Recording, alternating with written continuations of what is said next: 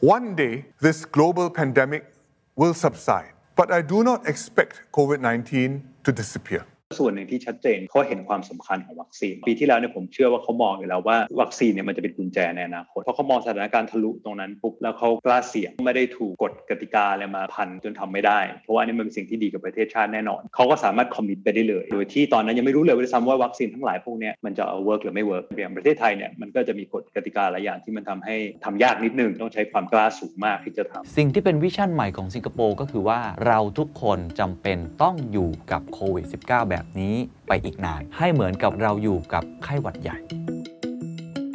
This is the Standard Podcast The Secret Sauce Executive Espresso สวัสดีครับ ผมเคนนักคริน และนี่คือ The Secret Sauce Executive Espresso สรุปความเคลื่อนไหวในโลกเศรษฐกิจธุรกิจ แบบเข้มข้นเหมือนเอสเปรสโซให้ผู้บริหารอย่างคุณไม่พลาดประเด็นสำคัญ สิงคโปร์เลิกแจ้งตัวเลขผู้ติดเชื้อ แต่หันไปให้ความสำคัญกับอัตราการป่วยหนัก และกำลังจะมีโมเดลมุ่งไปข้างหน้าแบบ New Normal ที่จะอยู่โควิด โดยที่ไม่ได้บอกว่ามันจะหายไป ถือว่าเป็น roadmap ที่น่าสนใจมากนะครับสำหรับสิงคโปร์โมเดลตอนนี้นะครับ ปลายเดือนมิถุนายนที่ผ่านมาเนี่ยเขามีการประกาศออกมาจากหน่วยงานที่เรียกว่า Task Force เทียบก็คล้ายๆกับศบค.บ้านเรานะครับ แต่เป็นรัฐมนตรีหลาย ๆ ท่านเนี่ยออกมาพูด แล้วผมว่านัยยะที่สำคัญคือเขาบอกว่าคำว่า zero transmission จะไม่มีวันเกิดขึ้นแล้ว คือการที่ตัวเลขผู้ติดเชื้อจะเป็นศูนย์ โดยที่เราต้องแลกต้นทุนด้านเศรษฐกิจ การล็อกดาวน์หรือว่ากึ่งล็อกดาวน์เนี่ยมันอาจจะไม่สามารถทำแบบนั้นได้ สิ่งที่เป็นวิชั่นใหม่ของสิงคโปร์ก็คือว่าเราทุกคนจะจำเป็นต้องอยู่กับโควิด -19 แบบนี้ไปอีกนาน คืออยู่กับมันไปเลยครับไปเรื่อยๆครับแต่อยู่กับมันอย่างไรให้เหมือนกับว่าเราอยู่กับไข้หวัดใหญ่ ไม่ได้ถือว่าเป็นโรคที่มันจะฆ่าชีวิต หรือทำให้ระบบสาธารณสุขนั้นมีปัญหา แต่ใช้ชีวิตแบบปกติได้ ในขณะเดียวกันก็ต้องป้องกันไปด้วย อันนี้ถือว่าเป็นรถแบบที่สำคัญ CNN ถึงกับพันพาดหัวครับว่ามันอาจจะเป็นโมเดลให้กับประเทศอื่นก็เป็นไปได้ แต่คำถามสำคัญครับคือไม่ได้บอกว่าเขาจะไปถึงจุดนั้นแบบไหนอย่างเดียว รูปแบบจะเป็นยังไงคำถามสำคัญคือเขาทำได้อย่างไร มีวิชั่นแล้ว strategy หรือ how เขาทำอย่างไร และเงื่อนไขที่จะทำให้ไปถึงจุดนั้นคืออะไร เพราะไม่ใช่ว่าทุกประเทศจะประกาศแบบนี้ได้ ประเทศไทยยังไม่ถึงจุดนั้นเช่นเดียวกัน สเตทแบบไหนต้องทำอะไรถึงจะทำได้แบบนั้น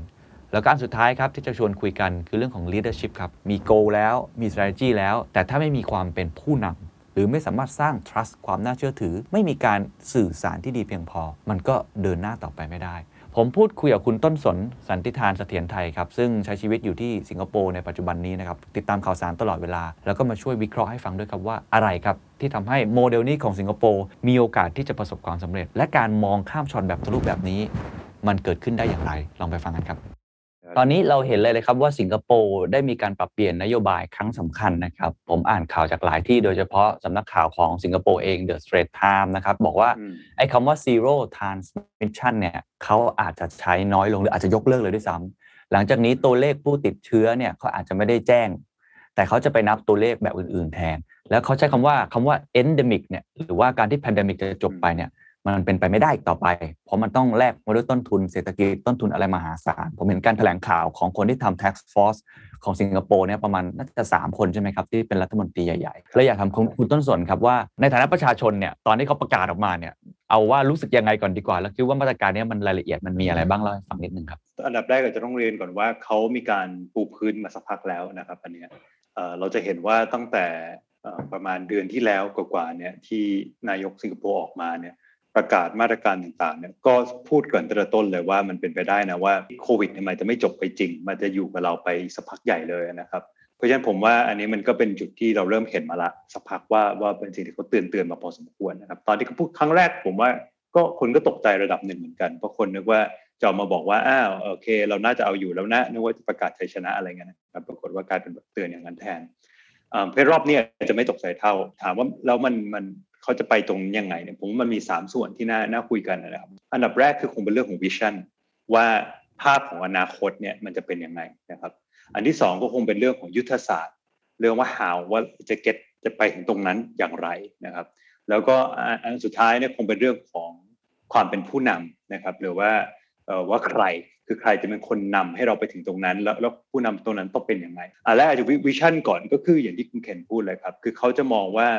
ต่อไปเนี่ยมันไม่ใช่ว่าโควิด มันจะหายไปนะครับ แต่ว่าโควิดเนี่ยมันจะกลายเป็นส่วนหนึ่งของชีวิต แล้วก็หวังว่าจะไม่ไม่ใช่ส่วนใหญ่ของชีวิตเป็นส่วนที่เหมือนกับเป็นโรคอื่นๆ ที่เป็นเหมือนไข้หวัดใหญ่นะครับ หรือว่าโรคสุกใสหรือโรคถ้าเป็นเด็กก็โรคมือเท้าปากอะไรเงี้ยนะครับ ที่มันมันมีอะแล้วมันไม่ได้หายไปสักทีเดียวนะครับแล้วเราก็ต้องคอยปรับตัวไปเรื่อยๆ แต่ว่ามีแล้วเนี่ยมันไม่ทำให้เป็นอันตรายถึงเสียชีวิต มันไม่ทำให้ล้นโรงพยาบาล มันไม่ทำให้หมอพยาบาลทุกคนเนี่ยต้องแพนิคต้องตื่นตูมอะไรต่างๆ เพราะฉะนั้นมันก็จะกลายเป็นเรื่องปกติสามารถรักษาได้ ทีนี้ในในโลกนั้นเนี่ยเขาก็อยากจะเปลี่ยนวิธีสื่อสารอย่างที่คุณเคนบอก คือเขาจะไม่ได้บอกแล้วว่าติดติดเชื้อกี่วัน ติดเชื้อกี่คนนะครับ แต่จะบอกว่าโอเค มีใครที่ป่วยถึงขั้นขั้นรุนแรงต้องเข้า ICU หรือเปล่านะครับอาการเป็นยังไง ก็คล้ายกับโรคอื่นที่จะต้องต้องต้องรุนแรงระดับหนึ่ง ถึงจะมีการประกาศ ในขณะเดียวกันเนี่ยการ tracing หรือการแกะรอยเนี่ยที่ไปตอนนี้มันจะต้องมีเช็คอินทุกที่อะไรต่างๆเนี่ย ก็จะทำน้อยลงมากเนี่ยนะเกือบจะแทบไม่ต้องทำเลยอันสุดท้ายนะครับก็คือเรื่องของ testing เนี่ยคือ testing จะกลายเป็นอะไรที่เป็นเรื่องปกติมากขึ้นง่ายขึ้น โดยรวมทำน้อยลง แต่ว่ามันจะเปลี่ยนลักษณะด้วยจากเดิมตอนนี้การเทสทีทำ PCR ทีมันค่อนข้างเป็นเรื่องใหญ่แพง แล้วก็จะต้องมีปัญหาถึงทำใช่ไหมครับต่อไปเนี่ย testing อาจจะกลายเป็นเรื่องง่ายๆซึ่งสามารถทำเองที่บ้านได้ ไม่กี่อาทิตย์ที่ผ่านมาเนี่ยตอนนี้เปิดให้ขายให้ซื้อได้แล้วนะครับ เป็น test kit แบบที่สามารถมาทำเองได้เนี่ยผมเพิ่งความจริงเพิ่งถอยมาเลยเมื่อวานอ๋อมีมีสองยี่ห้อเป็นตัวเทสคิดแบบแบบ swab test เลยใช่ไหมฮะ เป็น swab แต่เป็น swab แบบไม่ใช่ PCR เป็น antigen antigen test นะครับ เพราะฉะนั้นจะไม่ไม่แม่นเท่ากับเอ่อไม่แม่นเท่ากับ PCR แต่ว่าก็สูงเหมือนกัน ผมถ้าจำไม่ผิดตัวหนึ่งประมาณ 80กว่าเปอร์เซ็นต์อีกตัวหนึ่ง90กว่าเปอร์เซ็นต์นะครับ แล้วมันก็จะไม่ต้องลวงลึกมากเท่า ไม่จำเป็นที่จะต้องเอ่อเป็นเป็นพยาบาลทำให้เราทำเองได้พอดันจมูกตัวเองเสร็จก็หยดลงไปแล้วแล้วก็แล้วก็รอผลนะครับ แล้วมันก็เป็นขีดเหมือนกับตรวจตรวจคันเลยครับ อย่างนั้นแล้วมันก็จะเตือนเทสง่ายขึ้นเยอะ อันนี้ครับก็จะเป็นหนึ่งในในการเทสอันหนึ่งที่ที่ที่ทำให้มันง่ายขึ้นเยอะ และเป็นส่วนหนึ่งของชีวิตประจำวัน ซึ่งเขาบอกว่าความเขาไม่ได้คิดว่าในอนาคตเนี่ยวิชั่นของเขาเนี่ยคือมันไม่เป็นต้องใช้ด้วยซ้ำไป แต่ว่ามันจะใช้เวลาถ้าจะไปงานใหญ่ๆห รือเทสใหญ่อะไรเงี้ยนะครับ แต่ไอเดียของเขาเนี่ยคือแทบไม่ต้องใช้เลย เพราะว่าเขามองว่าคนส่วนใหญ่เนี่ยจะฉีดวัคซีนครบหมดแล้วครับ แต่เขาก็บอกว่ามันเหมือนแค่วัดใหญ่อย่างตรงที่ว่าไอ้ไอ้วัคซีนเนี่ยอาจจะเป็นต้องเขาใช้เขาเป็น multi year program คือว่าต้องเป็นโปรแกรมที่มีทุกปี เพราะฉะนั้นไม่ใช่ว่าเราซื้อวัคซีนในปีนี้ 2 ปีหน้าแล้วจบละหมายจะต้องซื้อโดสเนี่ยเติมทุกปีแล้วแต่ละโดสก็อาจจะเปลี่ยนไปด้วยนะ ต้องมีการพัฒนาปรับเปลี่ยนไปเรื่อยๆทุกปีนะครับเพื่อให้ทันกับไอ้โรคที่มันเปลี่ยนไป ก็เนี่ยครับจะเป็นภาพของของ vision ในในในระยะยาวของเขานะครับ ซึ่งเศรษฐกิจจะกลับมาเปิดปกติยังมีการท่องเที่ยวปกติ หน้ากากส่วนใหญ่เขาหวังว่าจะไม่ต้องใส่ แต่ว่าถ้าในในที่เล็กที่แคบคนแน่นอาจจะยังต้องใส่อยู่นะครับที่เป็น indoor แต่ outdoor เนี่ยไม่ต้องใส่แล้ว แล้วก็ถ้าไม่คนไม่แน่นก็อาจจะไม่ต้องใส่ ก็นี่เป็นภาพคร่าวๆนะครับที่เป็นวิชั่นของเขาที่เขาอยากจะ อยากจะไปถึงตรงนั้นให้ได้นะครับครับซึ่งความเปลี่ยนแปลงหลัก ๆสำคัญที่สุดสำหรับคนที่ใช้ชีวิตทั่ว ๆ ไปเนี่ยผมไม่แน่ใจว่ามาตรการการล็อกดาวน์มาตรการกึ่งล็อกดาวน์หรือมาตรการการใช้ชีวิตอื่นเนี่ยเขาเขาให้เราเปลี่ยนด้วยไหมครับ หรือว่าเขาก็มาประกาศวิสัยทัศน์เฉยๆ บอกว่าอ่าเราจะไปในทางนี้นะ ทุกอย่างก็ดำเนินไปลักษณะนี้คำถามผมคือเขากำลังจะเปลี่ยนอะไรไหมที่ทำให้กระทบกับชีวิตของคนเรา แล้วเดี๋ยวผมอาจจะมาถามต่ออีกทีว่า จริงๆไอการจะทำแบบนี้ได้มันมันไม่ใช่ว่าจู่ๆคิดแล้วจะทำเลยถูกไหมฮะมันต้องเกิดความพร้อมอะไรบางอย่าง แต่เอาว่าสิ่งที่เขากำลังจะเปลี่ยนตอนนี้มันมีไหมครับ หรือว่าก็แค่ประกาศวิชั่นแล้วก็ทำคล้ายๆเดิมอะเปลี่ยนเปลี่ยนนะครับ แต่ว่าคือประกาศวิชั่นเนี่ยเพื่อให้เห็นภาพก่อนว่าสิ่งที่เรากำลังจะต้องทำเนี่ยมันเพื่ออะไรนะครับ อันนี้สำคัญเพราะว่ามันทำให้เกิดเวลาทำนโยบายอะไรจะทำให้เกิด execution เนี่ยซึ่งคุณเคนผมว่าทราบดีก็คือมันจะต้องมีครับ alignment คือทุกคนในองค์กรจะต้องมองเป็นในสิ่งเดียวกันดาวเหนือดวงเดียวกันก่อน มันมีถึงจุดหนึ่งที่ที่ทางสิงคโปร์เนี่ยเขาก็มองแล้วว่าเอ๊ะดาวเหนือของทุกคนตอนแรกมันจะมองไปทางทิศทางที่ว่าเดี๋ยวรอกัดฟันอีกนิดนึงแล้วเดี๋ยวโรคมันจะผ่านไปนะครับแล้วเขาเริ่มมองแล้วอันนั้นมันจะไม่ไม่ realistic มันไม่จริงเขาก็เลยอยากจะเปลี่ยนอะไรใหม่ว่าเออดาวเหนือของเราจริงๆมันคือการที่อยู่กับโรคนี้ก่อน และนี่คือถนนที่เราจะไปหลังจากนั้นพอภาพเนี้ยมันเริ่มซิงเข้าไปในหัวคนมากๆเข้าแล้วเนี่ย เขาก็เริ่มอธิบายให้ฟังว่าโอเค ถ้าเราโอเคกับภาพนี้นะ เรานี่คือถนนที่เราจะไปทางนั้น เราจะต้องทํำยังไงนะครับอันนี้ผมว่านี่คือภาพแต่ถามว่ามันเปลี่ยนไหมมันก็เปลี่ยนนะครับ จริงๆเขาเพิ่งทำเป็นวิดีโอคลิปออกมาแบบตลกตลกฮาๆหน่อยอะเกี่ยวกับสิงคโปร์ว่าเราจะไป new normal แล้วเขาก็จะแบบเนี่ยมันเป็นคนออกมาคนแต่ละชาตินะออกมาแรปกัน แล้วก็เป็นเพลงพูดพูดเรื่องว่าคีย์เวิร์ดมันคือ test trace แล้วก็ vaccinate นะครับ ก็คือต้อง test มากมากต้องมีการ trace แกะรอยในช่วงนี้ต้องแกะรอยหนักอยู่ แล้วก็ vaccinate อย่างหนักนะครับ อันนี้ก็จะเป็น 3 strategy ใหญ่เลยที่เขาจะทำในช่วงที่จะเป็นช่วง transition ช่วงนี้ไปถึงไปถึงช่วงอนาคตครับครับแต่แสดงว่าตอนนี้ new normal ที่เขามองเนี่ยมันเปลี่ยนแล้ว มันไม่ใช่ว่าจะเหมือนกับโอ้โหจะต้องโลกจะต้องจบไป ไม่มีใครติดเชื้อเลย แต่อยู่กับมัน ตอนนี้ถามผมถามนิดนึงมาตรการในการใช้ชีวิต เขาไม่ได้มีการปิดสถานที่อะไรแล้วใช่ไหมครับ หรือยังมีการควบคุมเป็นพิเศษอะไรบางที่ไหมครับ ยังคุมครับยังคุม คือสิงคโปร์เขาเนี้ยผมว่าก็เสี่ยงนะตอนแรกคือว่าเขาปิดค่อนข้างเขาตัดสินใจเนี่ยปิดเมืองค่อนข้างเร็ว ตอนประมาณเดือนพฤษภาเนี่ยเคสมันอยู่แค่ประมาณ 20-30 เคสเท่านั้นเขาออกมาประกาศปิดเมืองนะครับซึ่งก็ถูกด่าเยอะนะฮะถ้าพูดตรงๆก็คือคนคนก็มองเยอะคือคือมันก็มีมีทั้งสองฝั่งแหละฝั่งหนึ่งก็คือบอกว่าปิดเมืองไปเลยดีกว่า นะครับให้มันเต็มที่ไปเลย อีกส่วนหนึ่งก็จะบอกว่าโอ้ทำไมเคสมันแค่ไม่กี่เคสเองทำไมปิดทำไมอะไรเงี้ยนะครับมันก็มีสองด้านก็ถูกด่าแต่ว่าผลสุดท้ายเนี่ยผมว่าคือเขาดูข้อมูล ข้อมูลเนี่ยมันแสดงให้เห็นว่ามันมีคนกลุ่มพนักงานการแพทย์เนี่ยติดเชื้อหลายคนนะครับ ซึ่งเขาบอกแล้วว่าเอ๊ะพวกนี้มันฉีดไฟเซอร์โมเดอร์นานี่มันไม่น่าจะติดเยอะขนาดนี้นะครับแล้วเขาก็เลยไปค้นพบว่าอ๋อมันมีมันมีไอ้เดลต้าตอนนั้นเข้ามานะครับมันก็เลยทำให้คนติด พอเขามองตรงนั้นเนี่ยด้วยความที่เราไม่รู้จักเดลต้าดีตอนนั้น ข้อมูลตอนนั้นยิ่งน้อยกว่าตอนนี้อีกเนี่ยมันก็เลยก็บอกเอ้ยถ้างั้น play safe ไว้ก่อนในการปิดก่อนเลยนะครับว่าประมาณ 30 วัน ก็คือถอยออกไปครับ ก็ค่อนข้างสตรีกตอนนั้นเนี่ยก็จะเป็นว่าเจอกันข้างนอกคนเดินข้างนอกได้เดินได้แค่สองคนนะครับเจอกันฮะโอ้โหที่นี่เวลาปิดนี่โหดนะครับคือว่าเจอข้างนอกเจอกันได้แค่สองคนร้านอาหารปิดหมดอย่างเงี้ยนะครับ แต่ว่าก็ต้องก็ต้องขอเรียนแจ้งไว้ด้วยว่า เวลาเขามีมาตรการปิดเนี่ย เขามาคู่กันกับนโยบายเศรษฐกิจเสมอเขาเยียวยาเยียวยาเยียวยาหนักเสมอนะครับเพราะฉะนั้นเขาเขามีนโยบายที่เขาต่อมาเรื่อยๆแล้วไอ้เรื่องการชดเชยค่าแรงอะไรต่างๆเนี่ยเต็มไปด้วยมาตรการ เพราะฉะนั้นด้านเศรษฐกิจเนี่ยมันกระทบแหละไม่ใช่ไม่กระทบแต่ว่ามันมันมีตัวที่เป็นคุชชั่นอยู่เยอะเหมือนกันนะครับครับเขาก็กลับมาทำอันนี้ใหม่นะครับโรงเรียนยังไม่ถึงกับปิดหมดนะครับ แต่ว่าก็ก็ก็เริ่มเริ่มมีแบบให้กลับมาเรียนออนไลน์มากขึ้นอะไรมากขึ้น ก็มีมาตรการพวกนี้มาเต็มที่ แล้วก็นั้นก็มาเรื่อยๆครับแล้วสถานการณ์มันเริ่มดีขึ้นเนี่ยเคสมันเริ่มลดลงเนี่ยเขาก็เริ่มผ่อนคลาย ตอนนี้เขากลับมาช่วงผ่อนคลายใหม่ละแล้วก็เนี่ยอีกล็อกหนึ่งตอนนี้ยังยังกินข้าวข้างนอกกินได้ละร้านอาหารเปิดละแต่กินได้แค่สองคนครับใช่เพราะฉะนั้นแบบสามีภรรยาไปได้นะครับเอาลูกไปไม่ได้นะครับก็เป็นข้ออ้างที่ดีเวลาไม่อยากเอาลูกไปกินนะแต่ว่าก็เนี่ยครับเดี๋ยวประมาณวันที่ 12 กรกฎาเนี่ยจะกลับมาเป็น 5 คน กินกันได้5คนข้างนอก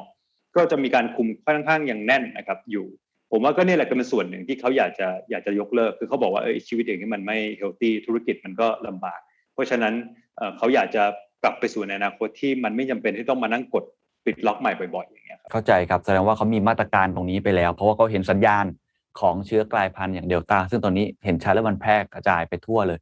ทีนี้ย้อนกลับมาเมื่อกี้ที่คุณต้นสนบอกครับว่าการจะไปถึงจุดนั้นได้เนี่ยต้อง testing tracing แล้วก็ vaccinated ทีนี้ผมชวนคุยเรื่องวัคซีนก่อนนะครับ ผมเห็นเขียนไว้เลยนะครับ ในในใบที่เขาแถลงการมาว่า เขาตั้งเป้าว่าจะต้องฉีดให้ได้อย่างน้อยเนี่ยสองในสามก่อน เขาถึงจะถึงถึงจะไปถึงจุดนั้นได้ ก็เลยอยากถามนโยบายวัคซีนของทางสิงคโปร์ตอนนี้มันเป็นยังไง แล้วการที่จะไปถึงจุดนั้นเนี่ยมันมีความเป็นไปได้มากน้อยแค่ไหน วันก่อนคนไทยเห็น คนสิงคโปร์จำนวนหนึ่งนะใช้คำว่าแห่นะซึ่งผมดูภาพก็ไม่แน่ใจว่าแห่จริงหรือเปล่า ไปต่อแถว ฉีดวัคซีนซีโนแวคนะฮะก็ทำให้เกิดเนี่ยเสียงวิพากษ์วิจารณ์ถกเถียงกันในสังคมไทยค่อนข้างเยอะ เล่านโยบายวัคซีนของเขาให้ฟังนิดหนึ่งครับ ก็เรื่องวัคซีนนะครับตอนนี้คือฉีดผมว่าที่ฉีดได้ได้ครบโดสแล้วเนี่ยอยู่ประมาณ 38%นะครับของประชากรถ้าฉีดเข็มเดียวเนี่ยไปได้แล้วถึงเกือบ 2 ใน 3 แล้วล่ะผมว่าแบบ60กว่าเปอร์เซ็นต์ละนะครับ ก็ไปได้ค่อนข้างเร็ว และช่วงนี้ก็ก็เร็วขึ้นอีกนะครับนโยบายวัคซีนของเขาเป็นเป็นอย่างนี้ครับคือว่าวัคซีนหลักของเขาคือไฟเซอร์กับโมเดอร์นานะครับ mRNA อันนี้ชัดเจนว่านี่คือตัวหลักของเขาแต่เขาก็มีวัคซีนอื่นเสริมด้วยนะครับที่รับเข้ามาเพิ่ม เพราะว่าซิโนแวคเนี่ยเขามีไว้สำหรับคนบางบางทีที่อาจจะ แพ้หรือมีอาการที่คนไม่ไม่แนะนำให้ฉีดไอ้พวก mRNA ก็จะได้ไปใช้ซิโนแวคหรือใช้ตัวอื่นได้ด้วยนะครับเพราะฉะนั้นเขามีการกระจายความเสี่ยงพอสมควรข่าวที่ที่คุณเคนพูดถึงเนี่ยก็มีคนส่งมาถามผมเยอะเหมือนกันนะครับว่า อันนี้จริงเหรอทุกคนแบบพันไปวิ่งไปฉีดสโนแวคกันหมดเลยเหรอก็ต้องต้องเรียนไม่ไม่ใช่อย่างนั้นนะครับคืออันนั้นเนี่ยส่วนหนึ่งเนี่ยคนที่ไปไปฉีดกันเยอะ อันที่หนึ่งคือต้องเข้าใจก่อนคนที่อยู่สิงคโปร์หลายคนเนี่ยจะชอบเข้าคิวอยู่แล้วนะครับเพราะเวลาเขาเข้าคิวอะไรเนี่ย ไม่ได้แปลว่า ไม่ได้แปลว่ามันขนาดนั้นหรอกเขาไม่มีนิสัยชอบเข้าคิวเป็นหลักแต่อีกอันหนึ่งเนี่ยที่ที่มาจากตรงนั้นก็คือว่าคนที่ไปฉีดตอนนั้นจำนวนมากเนี่ยเป็นคนคนจีนครับ ที่อาจจะอยู่สิงคโปร์มาสักพักหนึ่งแล้ว แล้วเข้าใจว่าช่วงนั้นมันมีการมีเขาจะมีสมาคมการค้าจีนอันหนึ่งที่เป็นพูดบอกว่าคล้ายๆว่าซีโนแวคเนี่ยได้รับการคล้ายๆว่า recognize หรือการยอมรับจากรัฐบาลจีน ถ้าคุณอยากจะกลับไปเดินทางกลับบ้านเยี่ยมบ้านเนี่ยที่เมืองจีนเนี่ย คุณสามารถฉีดซีโนแวคแล้วจีนเขายอมรับนะ แล้วเนี่ยมันก็เร็วมันก็ได้ทันทีตรงนี้ผมก็เลยเข้าใจว่านี่มันทำให้คนจำนวนหนึ่ง ซึ่งส่วนใหญ่เป็นคนจีนเนี่ยไปฉีดนะครับไม่ใช่ทางทางคนสิงคโปร์โดยทั่วไป หรือว่าต่างชาติที่อยู่สิงคโปร์คนอื่นก็ไม่ได้ไม่ได้วิ่งไปกระโดดตรงฉีดตรงนั้นนะครับแต่ว่าคือสิงคโปร์ก็มองไม่เป็นไรคือว่าจริง ๆ มันความหลากหลายนี่มันดี เพราะบางคนก็อาจจะไม่ได้เชื่อไม่ชอบ AMI นี่จริงๆไม่แน่ใจว่าเทคโนโลยีมันใหม่ ก็ไม่เป็นไร ก็มีทางเลือกให้แต่ละคนเลือกจะไปฉีดได้นะครับซิโนแวคเนี่ยจริง ๆ ที่นี่เนี่ยสถานะต้องต้องเรียกว่าปัจจุบันนะครับ ยังไม่ได้รับการยอมรับไม่เทียบเท่าอันอื่นนะครับ อย่างเช่นว่าการที่ฉีดวัคซีนแล้วสมมติในอนาคต new normal ของเขาเนี่ยพอฉีดวัคซีนแล้วเนี่ยสมมุติว่าจะไปงานแต่งงานงานศพ งานประชุมใหญ่ๆเนี่ยถ้าฉีด mRNA เนี่ยไม่ต้อง test เลยนะครับ แต่ว่าถ้าฉีดซิโนแวคยังต้อง test อยู่ นะครับเพราะฉะนั้นเขายังถือว่ายังไม่ยังไม่ได้ยอมรับ status ยังไม่เท่ากัน ครับ โอ้ชัดเจนมากครับทีนี้ถามนิดหนึ่งครับในเมืองไทยเนี่ยเราจะมีปัญหาเยอะมากยอมรับต้องยอมรับกันว่าสังคมตอนนี้มีปัญหาเยอะมาก ในเรื่องของการสั่งซื้อวัคซีนนะครับในเรื่องของการเลือกว่าจะใช้วัคซีนกับใครใช่ไหมครับโดยเฉพาะ booster ที่เป็นเข็ม3นะครับหรือเรื่องของการกระจายวัคซีนเองก็ตาม ผมอยากรู้ว่าในสิงคโปร์เองเนี่ยนโยบายในการจัดหาวัคซีนตั้งแต่เริ่มต้นทำไมเขาถึงเลือกไฟเซอร์โมเดอร์นาก่อน แล้วก็วิธีการในการสื่อสารกับประชาชนให้โน้มน้าวให้เขาตัดสินใจไปฉีดวัคซีนเนี่ยมันเป็นยังไงครับที่เลือกเป็นไฟเซอร์โมเดอร์นาเนี่ยก็ค่อนข้างตรงกับหลายประเทศในโลกนะครับ จริงๆแล้วก็คือว่ามันเป็นวัคซีนที่ดูจากผลคือสิงคโปร์เขาไปตาม Data ตามวิทยาศาสตร์นะครับ ก็ผลการเจอโนทางวิทยาศาสตร์มันออกมาค่อนข้างชัดเจน ข้อมูลมันชัดเจนว่าอันนี้มันคือวัคซีนที่ดีที่สุดอันหนึ่งที่น่าจะมีผลที่สุดอันหนึ่ง เพราะฉะนั้นเขาก็เลย ไปทางนี้ชัดเจนนะครับ แต่ว่าก็อย่างที่เรียนคือเขาก็พยายามหาทางอื่นด้วยนะครับ เพื่อเพื่อประกอบแล้วก็เผื่อนั้น ผมก็เชื่อว่าถ้ามันเกิดออกมาว่าสุดท้าย MI เนี่ยมันไม่ดีเท่าไหร่หรือมันมีปัญหาเนี่ยเขาก็คงคงคงกระจายความเสี่ยงพอที่จะพยายามเลี้ยวไปทางอื่นได้นะครับ แต่ว่าเออมันออกมาดีด้วยผลมันดีขึ้นเรื่อยๆนะครับเขาก็เลยเหมือนเพิ่มเพิ่มทางนี้ไปเรื่อยๆ การฉีดของเขาเนี่ยชัดเจนนะครับว่าทาร์เก็ตอันดับแรกเนี่ยก็คือพนักงานบุคลากรการแพทย์ก่อนนะครับคือแถวหน้า frontline นนี้ชัดมากและอันนี้ก็ไม่ใช่ว่าสิงคโปร์เก่งอะไรหรอกครับ อันนี้ก็เป็น global เป็น international standard นะครับ ผมไปไปร่วมประชุมกับ Financial Times อันหนึ่งนะครับ ที่มี Melinda Gates นะครับของ Gates Foundation มีมี founder ตัวตัว CEO ของ BioNTech เองนะครับ ทุกคนคืออยู่ที่นั่นหมดเนี่ยทุกคนก็ก็พูดเหมือนกันว่าอันดับแรกเลยเนี่ย คือต้องเป็น frontline worker ต้องเป็น healthcare เขาพูดกันถึงท่านนี้ครับคุณเคนเขาพูดกันถึงท่านว่า ประเทศรวยเนี่ยที่ฉีดกันไปเยอะมากแล้วเนี่ย แทนที่จะฉีดให้คนรุ่นเด็กเนี่ยเขายังอยากให้เอาเอาสแปร์พวกนั้นก่อนที่จะฉีดให้คนรุ่นเด็กที่แข็งแรงเนี่ยไปฉีดให้กับแพทย์ในประเทศที่ที่ยังยังไม่มีได้ไหม หรือประเทศที่แบบแอฟริกาหรือประเทศอินเดียตอนนั้นที่กำลังหนักๆนะเขาพูดกันถึงขั้นขนาดนั้นนะครับ แต่เขาบอกว่าโอเค ทางการเมืองคงไม่มีใครยอมรับหรอกคือจะให้เอาวัคซีนเราไปฉีดประเทศอื่นมันก็คงยากแต่ว่าเขาพูดขนาดนั้นว่า ไอ้ frontline ไอ้พวกสาธารณสุขมันสำคัญขนาดนั้นอะที่เขาอยากจะให้นั่นก่อนเพราะอันนั้นชัดเจนนะครับอันดับแรกหลังนั้นอันต่อมาเนี่ยก็คงเป็นกลุ่มเสี่ยงนะครับที่ที่ฉีดกัน แล้วก็ของสิงคโปร์เนี่ยน่าจะคล้ายกับอังกฤษก็คือว่าไล่ไล่อายุมานะครับจากอายุมากก่อน แล้วก็ไล่ลงมาเรื่อยๆนะครับแต่มันจะมีมันจะมีตลกหรือประหลาดไม่ใช่ตลกอะประหลาดนิดหนึ่งของสิงคโปร์ตรงที่ว่าเขามีสกิปอยู่ช่วงหนึ่งครับคือพอเขาฉีดลงมาถึงอายุ 40 แล้วเนี่ย เขาขอประชาชนสกิปไปฉีดเด็กอายุประมาณ 10 12 ขึ้นไป เด็กวัยเรียนนะครับ อยู่เขาบอกว่าที่เขาทำอย่างนั้นเนี่ยเพราะเขารู้สึกว่าเด็กที่กำลังอยู่ในวัยที่กำลังสอบกำลังเรียนแล้วต้องสอบเนี่ยเป็นวัยที่เครียดมากนะครับการศึกษาเพราะฉะนั้นเด็กพวกนี้ถูกกระทบหนักมาก เวลาต้องหยุดเรียน แล้วก็กำลังจะสอบแล้วบางคนเครียดมากนะครับ ถึงขั้นถ้าฆ่าตัวตายฆ่าอะไรได้ เพราะฉะนั้นเขาบอกเขาอยากให้เด็กพวกนี้สามารถเรียนหนังสือได้ก่อน เพราะเป็นอนาคตของชาติ เพราะฉะนั้นเขาขอไปฉีดช่วงนี้ก่อนแป๊บหนึ่งแล้วเพราะฉะนั้นเด็กคนที่อาจจะอยู่ในวัย 20ถึง30 กว่าเนี่ยอาจจะต้องรอนิดนึงนะครับเพราะฉะนั้นเขาจะมีสกิปขั้นมานิดนึงแล้วก็ตอนนี้ก็กลับมาฉีดพวกประมาณ 20ถึง40หมายละคือทั้งหมดดูเหมือนเขาจัดลำดับความสำคัญต่างจากข้อมูลจาก Data เมื่อกี้ที่ผมฟังคือ consensus ความเห็นตรงกันในระดับโลกอยู่แล้วว่าต้อง frontline ก่อนบุคลากรการแพทย์ก่อนเขาก็ดำเนินตามนั้นเลย แล้วก็ต่อมาคือกลุ่มเสี่ยงนะครับผู้สูงอายุอะไรก็ว่ากันไป แต่ที่น่าสนใจคือ skip ข้ามมาด้วยแสดงว่าเขามองปัญหาเรื่องปัญหาสังคมด้วยเนาะปัญหาเรื่องของการศึกษาด้วยที่เด็กเรียนออนไลน์มันอาจจะไม่ไหวจริงๆนะซึ่งมันเป็นทั่วโลกนะทั่วโลกก็พูดกันเรื่องนี้เยอะมาที่กลุ่มเด็กๆที่เรียนหนังสือก่อนประเทศไทยก็ตกเถียงกันเรื่องนี้เยอะนะครับนี่ผมถามนิดนึงครับผมเชื่อว่าคงไม่ได้ราบรื่นหมดทั้งหมดหรอกฮะปัญหาที่เกิดขึ้นมีไหมครับ แบบประชาชนอาจจะไม่อยากทำตามประชาชนไม่พอใจกับการสื่อสารของเขาหรือว่ามีการสิ่งที่ทำแล้วมันไม่พอใจเนี่ยส่วนใหญ่เป็นเรื่องอะไรครับ มีมีตลอดนะครับ คือคือบางทีเราอยู่ข้างนอกเนี่ย ผมก็เห็นว่าบางทีเราอยู่ประเทศไทยเราจะมองมาโอ้ที่ศูนย์ถือโปรไม่บ่นเลยเขาเชื่อฟังอะไรเงี้ยไม่จริงครับ อยู่ที่นี่คือคือโอ้โหแบบดูฟอรัมโลโก้นี่เละเหมือนกันแต่ว่าแต่ว่าก็ก็ยอมรับว่าผมบอกว่าคนเขาก็ให้เครดิตรัฐบาลระดับหนึ่งรัฐบาลเขามีมีมีทุนอยู่ ทุนในความ trust อยู่ที่ว่าโอเค อาจจะไม่ค่อยพอใจหลายๆอย่าง แต่ว่าด้วยความที่เขาทามาหลายอย่าง แล้วเวลาเขาสัญญาอะไรแล้วมันมักจะทำได้เนี่ยเพียงเขามีเครดิตอยู่บ้างนะครับทีนี้ถามว่าปัญหามีอะไรบ้าง ผมว่าก็มีปัญหาหนึ่งคือว่ามันมีอยู่ช่วงหนึ่งที่สป라이มันช้าเหมือนกันนะครับคือเขาสั่งทุกอย่างสั่งไว้หมดแล้วล่ะแต่ว่าวัคซีนมันมาเป็นล็อตๆก็เหมือนของไทยนะครับที่เราเหมือนทีนี้มันมาเป็นล็อตๆมันจะมีบางช่วงอะผมเข้าใจที่มันช้านิดนึง นะครับเพราะฉะนั้นมันจะมีช่วงหนึ่งที่มันฉีดแล้วมันได้ทำไมมันหนึบทำไมมันไม่ค่อยตัวเลขไม่ค่อยขึ้นนะครับเพราะมันจะมีสป라이ปัญหานิดหน่อยไปช่วงๆแต่เข้าใจว่าเนี่ยก็แก้ละตอนนี้โอเคนะครับอันที่สองที่มีก็คือแน่นอนยังมีปัญหาเรื่องของคนกลัววัคซีนอยู่ โดยเฉพาะผู้สูงอายุนะครับที่ไม่ยอมมาฉีดคนกลุ่มนี้ก็ยังก็ยังเป็นประเด็นอยู่นะครับเขาก็จะมีการพยายามจะรณรงค์ต่างๆ อย่างนายกเนี่ยตอนเขาออกมาให้สปีชเมื่อประมาณเดือนพฤษภาเนี่ย เขาก็ออกมาบอกว่าแต่ว่าตัวเขาเองก็อายุเยอะเหมือนกันใช่ไหมครับเขาบอกว่าเนี่ยฉีดกันสิคุณรู้ไหมว่าเพื่อนๆคุณอะเขาฉีดกันหมดแล้วนะผมเองเนี่ยก็ฉีดแล้วนี่ดูสิสบายดีไม่เป็นไรอะไรเงี้ยครับซึ่งก็ได้ผลระดับหนึ่งนะครับ เพราะว่าเป็นเป็นวิธี psychology นิดหนึ่งคือว่าผู้ใหญ่เนี่ยไปไปนั่งบอกว่าสถิติ 80%อะไรเนี่ยไม่ไม่ค่อยนั่นอะแต่ถ้าเขารู้สึกว่าเพื่อนๆเขาฉีดกันหมดแล้วเนี่ย psychology เนี่ย อ่ามันจะเป็นมันจะรู้สึกว่าเอ๊ะฉันเองก็น่าจะฉีดแล้วนายกเนี่ยคือคนรุ่นผู้ใหญ่เขาจะชอบนายกนะครับ เพราะฉะนั้นพอเห็นนายกเองก็ให้ความมั่นใจบอกตัวเองฉีดเองอะไรต่างๆเองเนี่ยเขาก็มั่นใจขึ้นนะครับ แล้วก็มีทางเลือกอื่นมากขึ้น แต่ก็ยังก็ยังเป็นอะไรที่พยายามอยู่เรื่อยๆครับเพราะว่าคนสูงอายุก็ยังฉีดฉีดไม่ครบนะครับ ที่เขาอยากให้ฉีด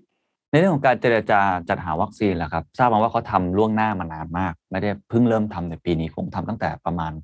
อาจจะกลางหรือปลายปีที่แล้วด้วยซ้ำ อันนี้มันมีบทเรียนอะไรบ้างที่เราสามารถเรียนรู้ได้ครับ เพราะว่าจริง ๆ สิงคโปร์ก็ถือว่าเป็นประเทศเล็ก ๆ นะฮะถือแม้ว่าอาจจะมีรายได้ที่สูง มีวิธีการจัดการในแง่ของเงินคงคลังอะไรที่อาจจะดีอยู่ผมไม่แน่ใจว่ารายละเอียดมันเป็นยังไงนะครับ แต่ว่ามันมีอะไรที่เขาพยายามที่จะเข้าไปเจรจาเพื่อให้ได้วัคซีนมาโดยเร็วที่สุดไหมครับ คือผมว่าส่วนหนึ่งที่ชัดเจนก็คือว่าเขาเขาเห็นความสำคัญของวัคซีน คือเขามองเกมทะลุมามา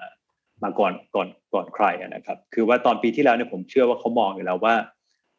วัคซีนเนี่ยมันจะเป็นกุญแจในอนาคต คือไอ้การคุมเอาโรคอยู่ต่างๆเนี่ยอาจจะเป็นโจทย์สงครามที่แล้วนะครับ แต่สงครามปีหน้าสงครามปีต่อไป มันจะต้องเป็นเรื่องของวัคซีน ซึ่งซึ่งบอกว่าเขามองทะลุเร็วพอเขามองทะลุเร็วเนี่ยเขาก็รู้แล้วว่าไอ้นี่มันคืออาวุธที่เราต้องมีนะครับอาวุธที่เราต้องมีเนี่ยเขาก็คือจะจะต้องทุ่มเงินยังไงเสี่ยงหน่อยเขาก็ยอมนะครับ แล้วผมว่านั้นสำคัญคือพอเขากล้าพอเขามองสถานการณ์ทะลุตรงนั้นปุ๊บเนี่ยแล้วเขากล้ากล้าเสี่ยงนะครับ แล้วเขาก็ไม่ได้ถูก กฎกติกาอะไรมามาพันของเขาจนทำไม่ได้ เพราะว่านี่มันเป็นสิ่งที่ดีกับประเทศชาติแน่นอนเนี่ยเขาก็สามารถ commit ไปได้เลยจำนวนมากโดยที่ตอนนั้นยังไม่รู้เลยว่าซ้ำว่าวัคซีนทั้งหลายพวกนี้มันจะเอา work หรือไม่ work ใช่ไหมครับ ซึ่งบางทีถ้าเป็นอย่างประเทศไทยเนี่ยมันก็จะมีกฎกติกาหลายอย่างที่มันทำให้ทำยากนิดนึงนะครับ หรือว่ามันต้องใช้ความกล้าสูงมากที่จะทำแต่ที่นี่นี่คือเขาก็ก็ก็จะทำตรงนั้นไปเลย ซึ่งผมก็ก็อีกครับคือไม่ได้ไม่ใช่ว่าสิงคโปร์ดีอันเดียวผมว่าประเทศอื่นก็คล้ายกันอย่างอิสราเอลเองเนี่ยก็ ถึงขั้นยอมไปหนุนทดลองใช่ไหมครับของวัคซีนเพื่อเพื่อให้ได้ คือว่าบางครั้งเนี่ยมันก็ต้องก็ต้องก็ต้องกล้าเสี่ยงระดับหนึ่งแต่ว่าต้องเป็นความเสี่ยงที่มีการบริหารมีการ manage นะครับไม่ใช่ว่าไปบอกว่าจะเอา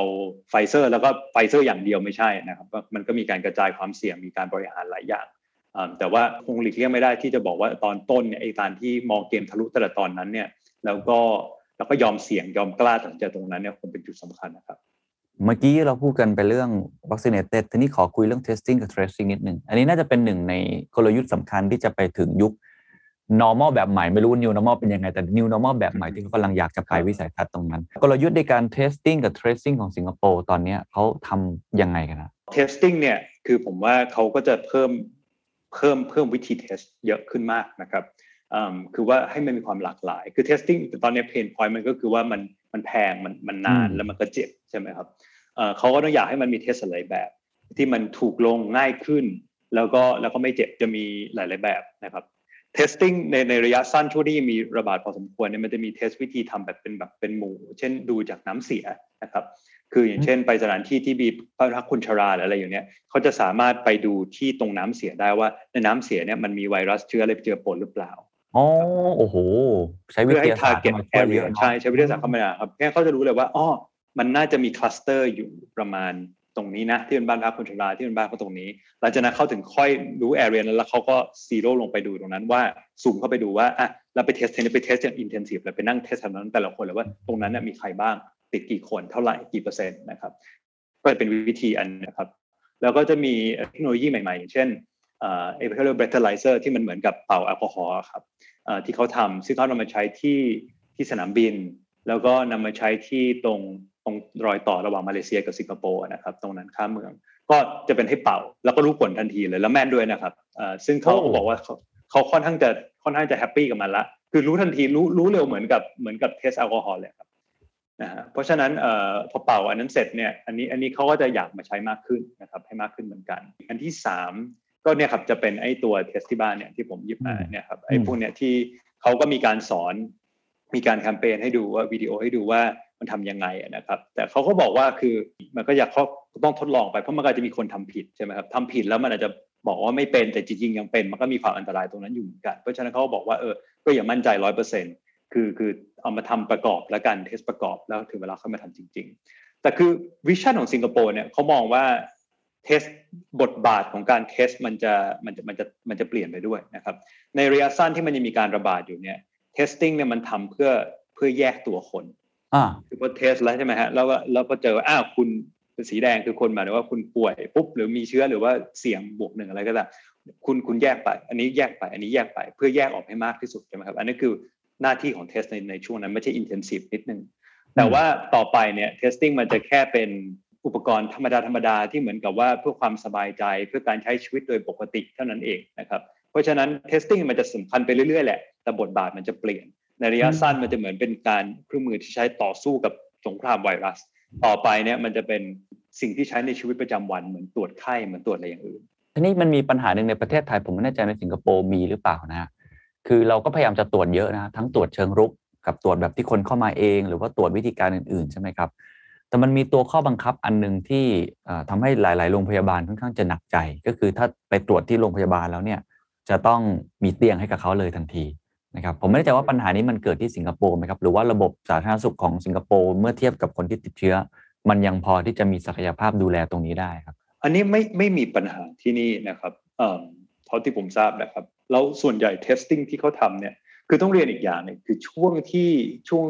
คือสิงคโปร์เขาเหมือนไทย คือเขามีช่วงที่มัน เหมือนกับว่าโรคมันหายไปเลยครับช่วงประมาณปลายปีที่แล้วที่ว่ามันเงียบทั้งคู่เลยทั้งสองประเทศเนี่ยคุมได้ดีช่วงนั้นเนี่ยสิงคโปร์เพิ่ม capacity ในการตรวจในการ test อย่างมหาศาลนะครับช่วงนั้นนี่เพิ่มมหาศาลซึ่งก็เป็นอะไรที่ที่ผมเองแล้วก็จริงๆ หลายหลายท่านมากๆเลยที่เชี่ยวชาญระบาดวิทยาเนี่ยก็พูดเรื่องนี้นะครับว่าช่วยเพิ่มเพิ่ม capacity testing เถอะนะครับสิงคโปร์พอทำตรงนั้นเสร็จเนี่ยผมก็เลยไปทำให้เขามีความสามารถในการที่ เวลาที่จำเป็นที่ต้อง test ยืดขึ้นไปเนี่ยเขากระโดดขึ้นไปเยอะมากนะครับแล้วเขา test หนักมาก เพราะฉะนั้นเขามี capacity สูงมากในการ test อยู่แล้ว และ capacity ของเขาเนี่ยมันมันไม่ใช่แค่ว่า ไม่ไม่ใช่แค่ว่าต้องร้อยคนป่วยแล้วมาหา คือเขาสามารถ proactive อย่างเมื่อกี้สมมติว่าคนพบว่าน้ำเสียที่นี่มีมีมี trace อยู่ว่าคนอาจจะป่วยในบ้านนี้ในบ้านนี้เนี่ยในหมู่บ้านนี้เขาเข้าไปที่หมู่บ้านแล้วเขาแบบจัดนั่งเข้าคิว test ทีละอันเลยอย่างนั้นนะคือเขา proactive ทำอย่างนั้นได้เพราะ capacity เขาเยอะพอนะครับ เพราะฉะนั้นอันนั้นอะ เป็นบทเรียนสำคัญเลยอันหนึ่งว่าว่าถ้าจะใช้เงินกับอะไรสักอย่างหนึ่งเนี่ยงบประมาณเนี่ยใช้กับเรื่องความสามารถในการ test เนี่ยขยายตรงนี้สำคัญที่สุดครับ ครับน่าสนใจมากครับเทสแล้ว tracing ล่ะครับเขายังทำอยู่ไหมครับ การติดตามการแกะรอยครับ เข้มข้นมากครับ แล้วพัฒนาขึ้นเรื่อยๆนะครับคือว่าแรกๆเนี่ยก็มันจะเป็นแอปตัวตัวตัวหนึ่งที่เหมือนกับให้เช็คอินเช็คเอาท์นะครับคล้ายๆกับไทยชนะนะครับ แล้วหลังจากนั้นมันก็จะมีอีกตัวหนึ่งที่ที่พัฒนาตามมาคล้ายๆกับหมอชนะที่เป็นเป็นบลูทูธนะครับแล้วก็ตามตัวคนได้ว่าเราไปใกล้บลูทูธอีกคนที่ติดเชื้อหรือเปล่านะครับแล้วเขาก็เอาไอ้สองอันนี้มารวมกันให้มันเป็นแอปเดียวนะครับมันจะได้ใช้ง่ายชื่อว่า Trace Together ทีนี้ตอนพอมันเป็น Trace Together แล้วเนี่ยมันก็ยังดีแต่มันจะมีข้อเสียอยู่ประมาณ 2 อย่างนะครับ ตรงที่ว่าเวลาเดินเข้าออกตึกเนี่ยมันก็ยังจะต้องสแกนปิ๊บหรือมันช้านิดหนึ่งมันเลยทำให้แบบเข้าออกมันไม่ไม่ไม่ค่อย smooth นะครับ experience ไม่ค่อย smooth อันที่สองก็คือว่าหลายคนไม่ได้มีสมาร์ทโฟนนะครับคนสูงอายุไม่รู้จะทำยังไงเด็กอย่างนี้อีกอย่างหนึ่งไม่รู้จะยังไงใช่ไหมครับเขาก็เลยแก้ปัญหานี้โดยสองอย่าง อันที่หนึ่งก็คือเขาพัฒนาเทคโนโลยีเนี่ยให้มันดีขึ้น จนที่ถึงเวลาแล้วไม่ต้องไม่ต้องไปสแกน คือแค่เดินผ่านใกล้ๆเนี่ย มันมันปิ๊บได้เลยมันดีเทคได้เร็วขึ้นเยอะครับแค่อาจจะหยิบโทรศัพท์มานิดนึงหรือว่าแค่อะไรมานิดนึงเนี่ยมันมันจะปิ๊บเลยนะครับค่อนข้างเร็วกว่าเดิมอันที่สองที่สำคัญมากนี่ก็คือว่าเขาให้เป็นคล้ายๆเหมือนคล้ายๆพวงกุญแจเล็กๆครับชื่อว่า trace together token เป็นโทเค็นคืออันเล็กๆอย่างเงี้ยก็คือมันในตัวมันเองอาจจะมีบลูทูธนะครับก็คือว่าพอเดินไปเนี่ยไม่ต้องเอาโทรศัพท์ไปก็ได้นะครับ แค่เดินไปเดี๋ยวนี้เนี่ยมันก็จะมันก็จะปิ๊บเวลาเข้าออกเนี่ยได้ได้ตลอดนะครับ ซึ่งอันนี้เนี่ย เขาแจกให้ประชาชนทั้งเกาะฟรีนะครับทั้งเด็ก ลูกผมเนี่ยสามขวบก็มีผู้สูงอายุก็มีคนต่างชาติก็มีมีหมดเลย ให้ทุกคนหมดเลย คือนอกจากจะพกหน้ากากแล้วก็พกไอ้โทเค็นนี้ไว้ด้วยใช่ใช่ครับ เหมือนพวงกุญแจนะครับติดอยู่ในตัวแล้วก็ปิบท็อปปิบออกนะครับอันนี้ก็จะเป็นอีกอันหนึ่งแล้วแล้วล่าสุดนี้เขาเพิ่งมีเสริมไม่งานนะผมก็เพิ่งเห็นเนี่ยเอ่อความจริงเพิ่งได้ใบใบปลิวมาเขาเขียนมา คือเขาจะแจกอันนี้ด้วยฮะออกซิมิเตอร์เอ่อ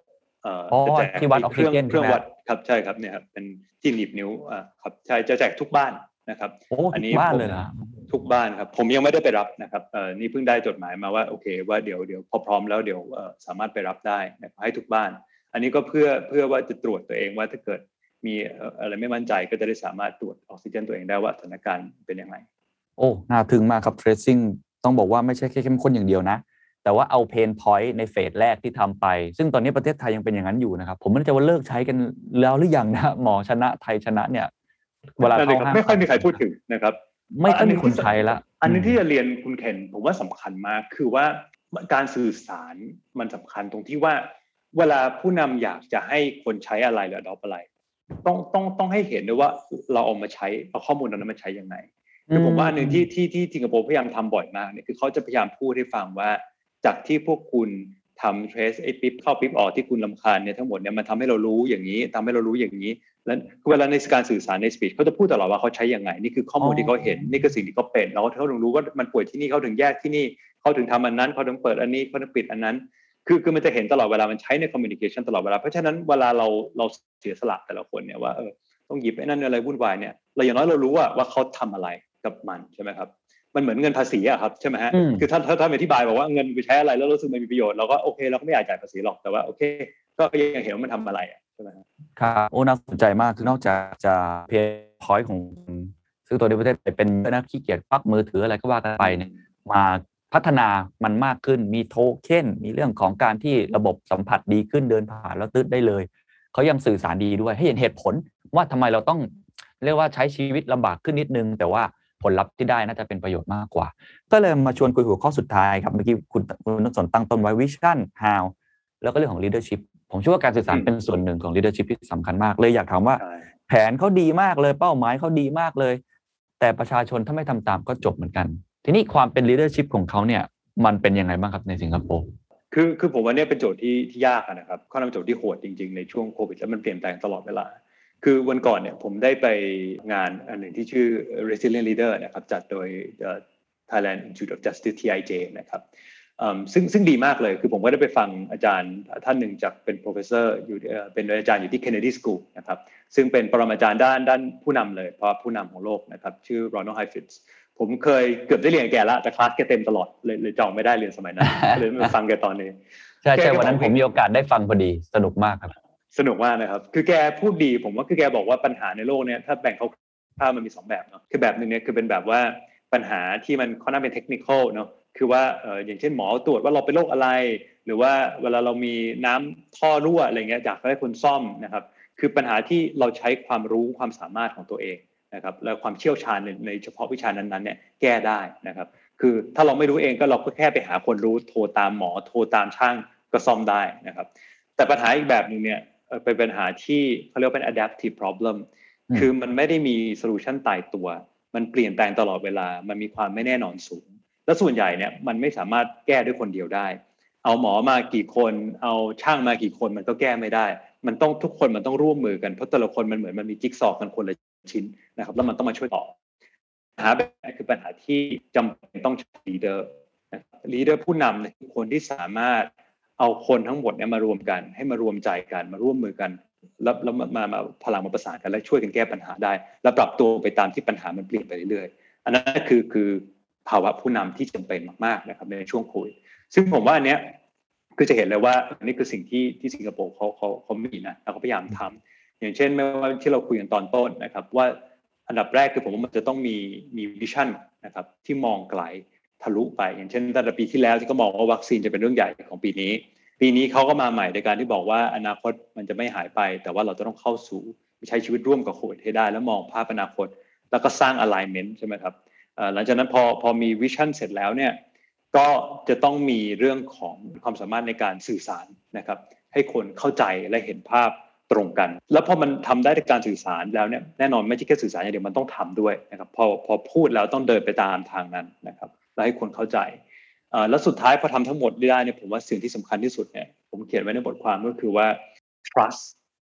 คือความเชื่อมถือเนี่ยนะครับ ในผู้นำเนี่ยคือทุนที่สำคัญที่สุดที่ผู้นำมี เหมือนกับธุรกิจต้องมีทุนไม่งั้นทำอะไรไม่ได้ไอเดียดีแค่ไหนก็ทำอะไรไม่ได้ใช่ไหมครับ ทีนี้ทุนมันก็เหมือนกับธุรกิจนะครับ มันก็มีจำกัด ถ้าเราทำดีนะครับ อย่างที่ผ่านมาทำถูกต้องผู้จารู้เรื่องหรือว่าสัญญาแล้วเราทำเนี่ยทุนมันก็เพิ่มขึ้นเรื่อย หลังจากนั้นพอเราเดินพลาดบ้างอะไรบางคนก็ให้อภัยก็ยังโอเค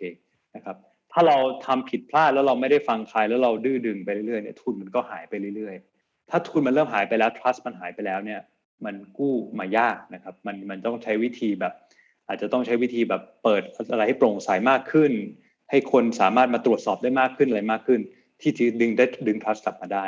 ทีเนี้ยผมว่าสิงคโปร์เนี่ยเขาก็มีความเอเอสร้างสะสม trust ไว้ค่อนข้างดีในช่วงที่ผ่านมานะครับ แล้วเวลาเขาทำอะไรผิดพลาดซึ่งก็มีเนี่ยเขาก็จะออกมาขอโทษค่อนข้างชัดเจน แล้วก็พยายามแก้ปรับตรงตัวให้ค่อนข้างชัดเจน เพราะฉะนั้นพอมีตรงนี้มาต่างๆเนี่ยมันก็เลยค่อนข้างที่จะช่วยนะครับซึ่งมันก็จะสะท้อนอยู่ในการสื่อสารนะครับซึ่งสื่อสารของเขาเนี่ยคุณเคนก็ทราบดีว่านายกลีเนี่ยเขาเขาขึ้นชื่อนะครับว่าเป็นหนึ่งในคนที่สื่อสารช่วงโควิดได้ดีที่สุดในโลกคนหนึ่งนะครับคู่คู่กับนายกนิวซีแลนด์นะครับผมถามว่า การสื่อสารของเขาเนี่ยมีมีมี secret sauce อะไรบ้างนะครับ ผมว่าเขาคงบอกว่ามันมีอันนี้หนึ่งก็คงแน่นอนของเรื่องของ empathy นะครับ เรื่องของความเข้าอกเข้าใจ ว่าจะไม่มีการโทษคนจะมีการขอบคุณตลอดว่าในสิ่งที่เขาทำเขารู้นะมันยากยังไงนะครับ แล้วแล้วก็ขอบคุณคนตลอดว่าทุกอย่างที่มันมาตรงนี้ได้เนี่ยเพราะทุกคนช่วยกันยังไงมันจะมีเรื่องของความผมว่าใช้คำว่า humility หรือความถ่อมตนติดดินนะครับ และพูดความจริง คือเขาเนี่ย จะไม่ได้ไม่ได้สัญญาว่าโอ้เดี๋ยวไม่เป็นไรเดี๋ยวเราเรียบร้อยทุกอย่างปัญหาเราแก้ได้แน่นอน เชื่อผมเถอะมันไม่มีอย่างนั้นนะครับมันบอกเขาจะพูดเลยความจริงว่าโจทย์มันไม่ง่ายนะ เราจะต้องอยู่ในปีอีกนานนะ อาจจะเป็นปีนะเขาพูดจริงเขาพูดจะปีแล้วแล้ว เราจะอยู่ได้เป็นหลายปีนะเเราจะเที่ยวไม่ได้เลยนะ เพราะฉะนั้นเรามาทํำยังไงด้วยกัน นี่คือสิ่งที่เราพยายามทำอยู่อยากให้ทุกคนมาร่วมด้วยกันยังไง คือเขาเขาพูดความจริงมากนะครับแล้วก็เลมาเรื่อยๆตรงนั้นเนี่ยเพียงเขา set expectation ของคน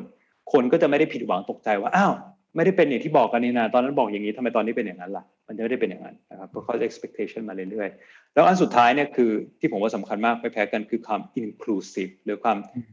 ทั่วถึงแต่ละคน คือถ้าไปแกะ speech ดีๆเนี่ยผมเคยให้ทีมไปนั่งแกะ speech ของนายกเนี่ยมันจะมีหลายจุดที่บางทีเขาพูดไปแล้วเนี่ยเราไม่รู้เขาพูดให้ใครฟัง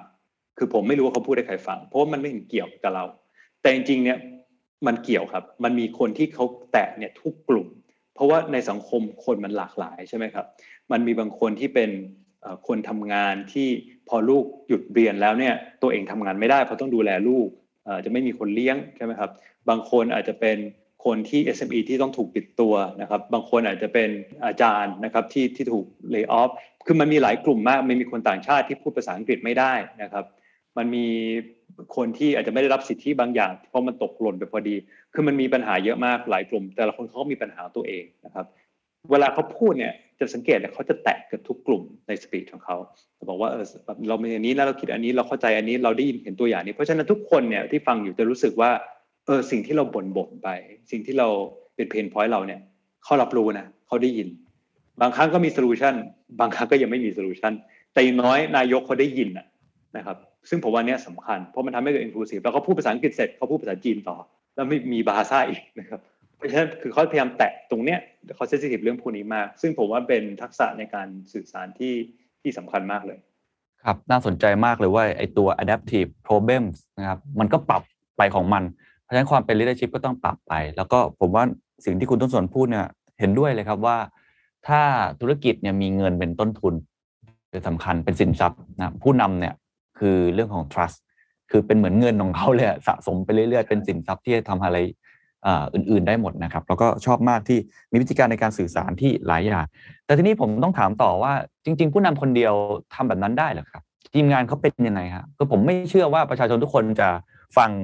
ผู้นำพูด ตลอดเวลาที่เราคุณนักสนอาจจะติดตามถูกไหมครับแต่ผมเชื่อบางคนก็ทำมาหากินปกติ หรืออาจจะอยู่กับที่บ้าน อาจจะพยายามเรียนออนไลน์ในชีวิตของเขาอยู่ คือหลายครั้งอาจจะไม่ได้มีทัชพอยท์ที่จะไปสัมผัสกับตรงนั้นเขาทำยังไงครับในประเทศของเขาเขาสื่อสารยังไงให้คนรับรู้ในในคลื่นความถี่เดียวกันเวฟเลงเดียวกันได้ใช่ครับถูกต้องเลยครับก็คือมีหลายทางนะครับ คือเอาแม้แต่ในในระดับรัฐบาลเองเนี่ยเขาก็จะมีตัวนายกใช่ไหมครับ ซึ่งนายกเนี่ยเขาจะให้ภาพใหญ่สร้างวิชั่นสร้างอะไลเมนต์เป็นที่บอกสร้างเซตดาวเหนือให้เห็นนะครับไปทางนั้น แล้วก็จะให้กำลังใจคน เพราะว่าคนคนนายกของเขาปับปูล่าที่นี่นะครับอันนั้นที่หนึ่งแต่ว่าไอ้พวกรายละเอียดเนี่ยแล้วบางครั้งไอ้ไอ้ไอ้ข่าวข่าวร้ายหรือข่าวที่มันแบบคนจะไม่ค่อยอยากได้ยินนักเนี่ยบางทีเขาก็ไม่ได้พูดเองนะครับนายกพอดีเขาก็ให้ระดับรัฐมนตรีของเขาเนี่ย ซึ่งเขาก็จะมีแบบมาสี่ห้าคนที่เป็นตัวหลักเลยเนี่ยใน task force ของเขา task force ของเขาเนี่ยจะว่าคล้ายสบคก็ก็อาจจะไม่เชิงซะทีเดียว เพราะว่าเขาเป็นเป็นเป็นรัฐมนตรีนะครับ และและมันมีทั้งกระทรวงสาธารณสุขและเศรษฐกิจอยู่ด้วยกันนะครับมันไม่ได้ไม่ใช่ไม่ใช่ด้าน health อย่างเดียว มันจะมีทั้ง economic กับ health อยู่ด้วยกันใน task force แล้วก็จะพูดกันไล่กัน แล้วคนพวกนี้ก็จะพูดหลังจากนายกนะครับพอนายกพูดเสร็จแล้วไปแล้วเนี่ยเขาก็จะให้รายละเอียดว่าโอเค เมเชอร์มันคืออย่างนี้นะร้านอาหารคุณทำอย่างนี้ โรงแรมคุณทำอย่างนี้ร้านของชำมันทำอย่างนี้อะไรเงี้ยมันก็จะแบบมีรายละเอียดตามมา อย่างล่าสุดเนี่ยที่ที่คุณเคนได้ได้ได้ฟังไปเรื่องเรื่อง new normal ว่าน่าจะเป็นยังไงเนี่ยอันนี้ก็คือสี่คนที่พูดรัฐมนตรีที่มาพูดนะครับ ซึ่งซึ่งเป็นรัฐมนตรีที่ไม่ใช่ว่าเป็นรัฐมนตรี ธรรมดานะครับสี่คนที่ออกมาพูดแต่ละคนนี่คือเป็นแคนดิเดตที่จะเป็นนายกคนต่อไปทั้งนั้นนะครับก็คือระดับระดับสูงมากนะครับเป็นเป็นเป็นอนาคตก็เลยอะคือเขารู้อันนี้คือหนึ่งในหนึ่งในหนึ่งในหนทางที่เขาจะขึ้นเป็นผู้นำต่อเขาต้องทำตรงนี้ให้ดีนะครับเพราะฉะนั้นอันนี้ก็จะเป็นตรงนั้นนะครับ แล้วไหนนะช่องทางไหนเนี่ยพอเลยจากตรงรัฐบาลมาแล้วเนี่ยเขาก็จะมีแน่นอนก็จะเป็นไม่ว่าจะเป็นทีวีนะครับ WhatsApp Group นะครับที่เป็นทั้งทั้งประเทศจะได้รับ WhatsApp Message มีออนไลน์นะครับช่องทางออนไลน์นี่ก็สำคัญมาก ให้ดูสามารถ track ได้ว่าฉีดไปกี่คนแล้วอะไรเนี่ยผมไม่นานมานี้ก็เพิ่งเขียนบทความเสนอรัฐบาลไทยเหมือนกันว่าบางที เวลาถ้าถ้าเรามีปัญหาเรื่อง trust เมื่อไหร่เนี่ยวิธีแก้อันนึงที่แก้ได้ดีมากเนี่ยวิธีจะกู้ trust กลับมาเนี่ยเพิ่มทุนตรงนี้นะครับ คือแก้ได้ทีตัวหนึ่งคือว่า transparency คือคำโปร่งใสนะครับพอมีความโปร่งใสแล้วเนี่ยอย่างน้อยคนเห็นว่ากระบวนการเนี่ยว่าเราพยายามทำอะไรอยู่ นะครับเพียงผลบางทีมันเราควบคุมไม่ได้ร้อยเปอร์เซ็นต์เนี่ยแต่คนเข้าใจอย่างเช่นในเรื่องวัคซีนของไทยเนี่ยผมก็เขียนไปว่าเออถ้าเรามีเหมือนกับเป็นเว็บไซต์ที่เป็นวัคซีน tracker นะครับให้เห็นว่าไม่ใช่แค่ว่าตอนนี้เราฉีดไปเท่าไหร่แล้วนะครับ อันนั้นคือด้านการกระจายวัคซีน ซึ่งควรจะมีและมีก็ดีแล้ว แล้วก็ควรจะเก็บข้อมูลด้วยว่าใครแพ้กี่คนอะไรยังไงได้ผลมีภูมิขึ้นไม่ขึ้นกี่เนี่ยอันนั้นควรจะมีเพิ่มและเก็บ แต่อีกอันที่ผมว่ามีได้เหมือนกันเพราะมันเป็นปัญหาอย่างประเทศไทยก็คือเรื่องของตัว supply กระบวนการซื้อมานะครับไม่รู้ว่าคุณเครู้สึกว่าผมเนี่ยพยายามตามอยู่ใช่ไหมผมก็เป็นห่วงคุณพ่อแม่ผมอยู่ที่ไทยแล้วแต่กรณีเสี่ยงกันทั้งนั้นเนี่ยผมก็นั่งตามเรื่องวัคซีนอยู่แล้วแล้วบางทีแบบเหมือนกับว่ามันจะต้องมีดราม่าก่อนมันถึงจะมีข้อมูลตามมาว่าแบบว่าอ๋ออ๋อจริง ๆ มันติดอยู่ตรงนี้เนาะ เออจริง ๆ แล้วอันนี้มันนะแล้วมันก็จะเห็นว่าพอมันมีดราม่าปุ๊บเนี่ยทุกอย่างมันดูเหมือนจะเร็วขึ้น เขาบอกว่าประเทศนี้ขับขับเคลื่อนด้วยการใช้คำนี้เลยแล้วกันฮะขับเคลื่อนด้วยการด่า หลายครั้งนี่มันติดอยู่ตรงนี้ตรงนี้ พอมีคนวิพากษ์วิจารณ์หรือว่ามีฝั่งเอกชนออกมาพูดนี่มันมันเดินหน้าทันทีฮะไม่รู้ว่ามันเป็นเพราะอะไรเหมือนกันใช่ครับ ผมก็รู้สึกว่าแบบเอ๊ะมันมันไม่น่าจะ work เพราะผมมองคือคือแน่นอนฝั่งผมเป็นฝั่งประชาชนฝั่งเอ่อ เอกชน มันก็ไม่ work ใช่ไหมฮะแต่ฝั่งรัฐบาลผมว่าเขาก็ไม่ได้จะอยากต้องถูกด่าตลอดเวลาถึงทำอะไรคือว่าจริงๆแล้วถ้าเราเอาเอาข้อมูลพวกนี้มามาอยู่ในออนไลน์ให้มัน track ได้เหมือนกับเราสั่งอาหารออเดอร์อย่างเงี้ยครับมันก็จะบอกใช่ไหมว่าอ่าตอนนี้คนไรเดอร์อยู่ร้านอาหารแล้วกำลังทำอยู่ออกมาตรงนี้แล้วออกมาตรงนี้แล้วมันจะมี step บอกเราใช่ไหมถ้ามันทำได้อย่างนั้นเหมือนกันนะว่าแบบโอเค ตอนนี้วัคซีนมันอยู่ที่ตรงนี้นะกำลังอายการสูงสุดตรวจเอกสารอยู่ ตรงนี้มันไปถึง ที่ทางท่านนี้กำลังเก็บดีมานข้อมูลจากโรงพยาบาลเอกชนอยู่ อะไรอย่างเงี้ยมันมีขั้นตอนทุกอันแต่ละอันแต่ละอันที่มันสำคัญนะครับเพราะอันนี้เป็นวาระแห่งชาติเป็นเรื่องเป็นตายของคน แล้วมันไม่ได้มีข้อมูลเยอะขนาดนั้นมันมีวัคซีนไม่กี่ประเภทที่เราสั่ง ก็แค่แทร็กมันให้เห็นว่าโปร่งใสว่าขั้นตอนอยู่ไหนเพราะสุดท้ายมันก็ประกาศอยู่ดีไม่ใช่มันประกาศไม่ได้มันเขาพูดออกมาก็แสดงมันประกาศได้ใช่ไหมครับจะทำให้มันชัดไปเลยตั้งแต่ต้นจะได้ไม่ต้องถูกด่าก่อน แล้วก็ค่อยมาเปิดอีกทีหนึ่งแล้วพอถูกด่าแล้วผู้ประกาศเนี่ย คนมันก็จะมีปัญหาเนี่ยคนมันก็จะบางทีมันก็ไม่ค่อยเชื่อ เพราะว่ามันไม่แน่ใจว่าอันนี้อัปอัปเดตสูตรหรือเปล่า หรือมันยังไงถูกด่าเลยพูดหรือเปล่าอะไรเงี้ยนะครับ คือทำตรงนี้มันตั้งแต่ต้นไปเลยเนี่ยผมก็นี่มันก็จะเป็นอันที่สร้างความเชื่อมั่นของคนกลับมาให้กระบวนการพวกนี้มันชัด ก็เนี่ยครับเป็นผมว่าก็เป็นอันหนึ่งที่ที่ที่น่าเอาไปพิจารณาดูนะครับอาจจะฝากให้ให้ลองไปคิดดูว่ามันทำได้เป็นไปได้มากน้อยแค่ไหนยังไงครับวัคซีน tracker นะครับหรืออย่างน้อยโปร่งใสหน่อยเนาะเปิดเผยวิธีการทำสัญญา กระบวนการในการที่จะสั่งซื้อวัคซีนไปถึงตรงไหนแล้ว หรือว่าผมว่ากระบวนการในการเลือกกลุ่มที่จะให้เนี่ยบูสเตอร์เข็มสามเนี่ยถ้ามันเปิดเผยแบบชัดเจนนะครับมันก็อาจจะไม่ต้องมีข่าวแบบนั้นที่เกิดขึ้นมีเอกสาร leak ออกมา แล้วก็มีบาง comment ซึ่งอยู่ในระดับปฏิบัติการบางคนบอกจริงบางคนบอกปลอม ประชาชนก็ค่อนข้างสับสนพอสมควร ทีนี้มาถึงคำถามสุดท้ายครับพอเราพูดกันทั้งหมดเนี่ยเมื่อกี้คุณต้นสนบอกไปแล้ววิธีการสร้าง trust หรือกู้ trust ให้กลับมาเนี่ยคือเรื่องของ transparency แต่ถ้าเรามองโมเดลของสิงคโปร์วันนี้ที่ต้องบอกว่าเขามองข้ามช็อตมากๆนะมากกว่าหลายๆประเทศนะครับ CNN นี่พาดหัวเลยว่าอาจจะเป็นโมเดลหรือ pattern ให้กับประเทศอื่นด้วยซ้ำประเทศไทยเรามีโอกาสจะไปถึงจุดนั้นมากน้อยแค่ไหนและถ้าจะไปถึงจุดนั้นเนี่ยคุณต้นสนมองว่า เราควรจะเริ่มที่ตรงไหนหรือทำอย่างไร